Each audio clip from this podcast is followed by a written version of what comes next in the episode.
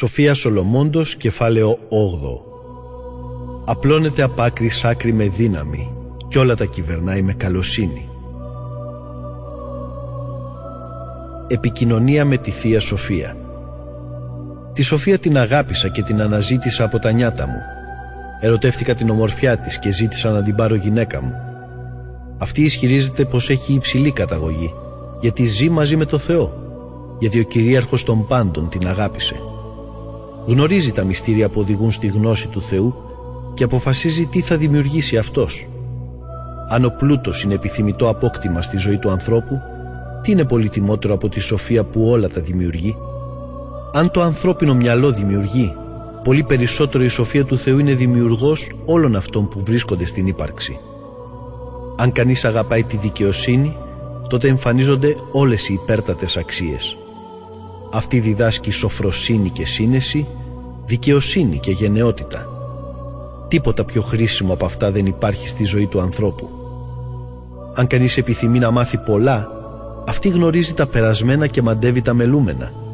Ερμηνεύει τους διαλόγους των σοφών και βρίσκει τις λύσεις των ενηγμάτων. Γνωρίζει από πριν τους ιονούς των γεγονότων, την εξέλιξη και την κατάληξη των εποχών και των χρόνων.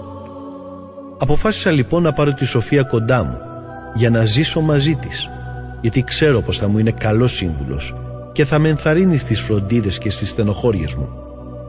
Εξαιτίας της θα αποκτήσω δόξα ανάμεσα στο λαό μου και θα με εκτιμούν οι γεροντότεροι παρόλο που είμαι νέος.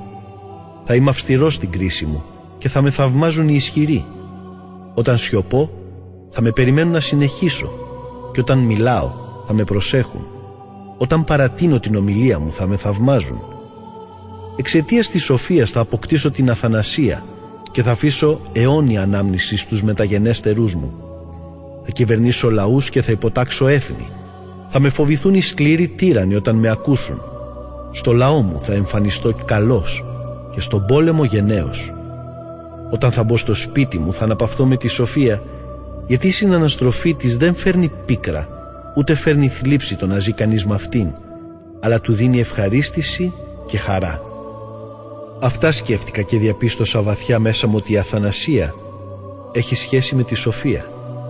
Είδα ότι στη φιλία της υπάρχει αγνή ευχαρίστηση και η δράση της παράγει ανεξάντλητο πλούτο.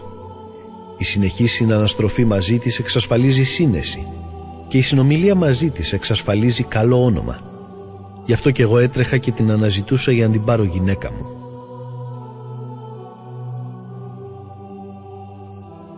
Η σοφία είναι δώρο του Θεού. Εγώ ήμουν χαρισματούχο παιδί με περκισμένη ψυχή ή καλύτερα επειδή ήμουν ήδη καλός μου δόθηκε αμόλυντο σώμα για να ζήσω.